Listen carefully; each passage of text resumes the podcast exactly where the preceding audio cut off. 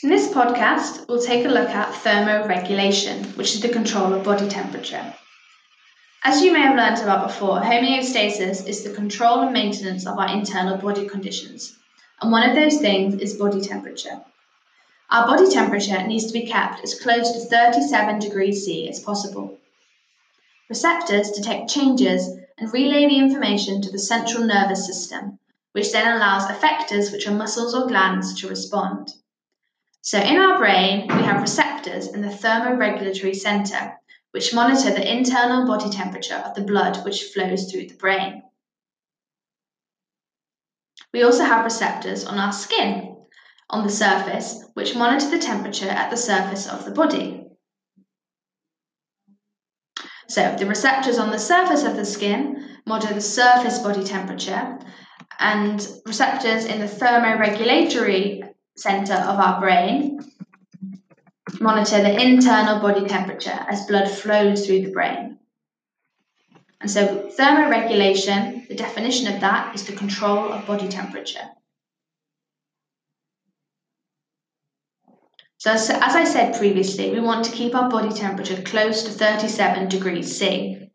So, if our body is too cold, what can we do about that? Well, some responses are muscle contraction can increase, which can which is ca- cause, causing shivering. So your body's shivering loads, and this is the rapid contraction of muscles.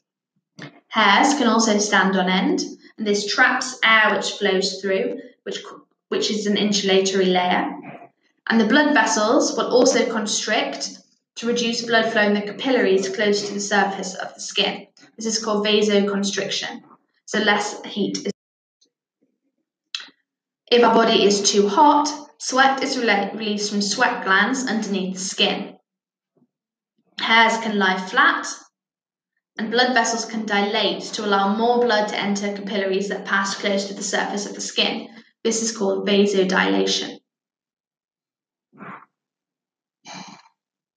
So, if our body is too cold, hairs will stand on end, muscles will contract, and blood vessels will constrict.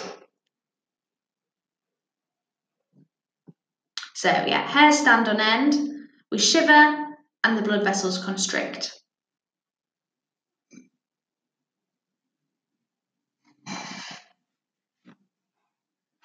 So, can you our optimal body temperature is? That's right, it was 37 degrees C.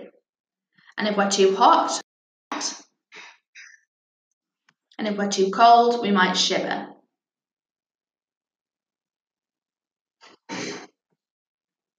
So we keep our body temperature close to 37 degrees C, and receptors detect temperature changes and relay the information to the central nervous system, which then effectors will then respond. Two terms we talked about earlier were vasodilation and vasoconstriction. Vaso means that something is related to blood vessels. Vasodilation is the dilation of blood vessels, so the widening to allow more blood to enter capillaries. Vasoconstriction is the constriction of blood vessels, which reduces blood flow in capillaries. If you found this episode useful and want to learn two times faster for free, head over to senecalearning.com or click the link in the bio to revise all your exam subjects for free.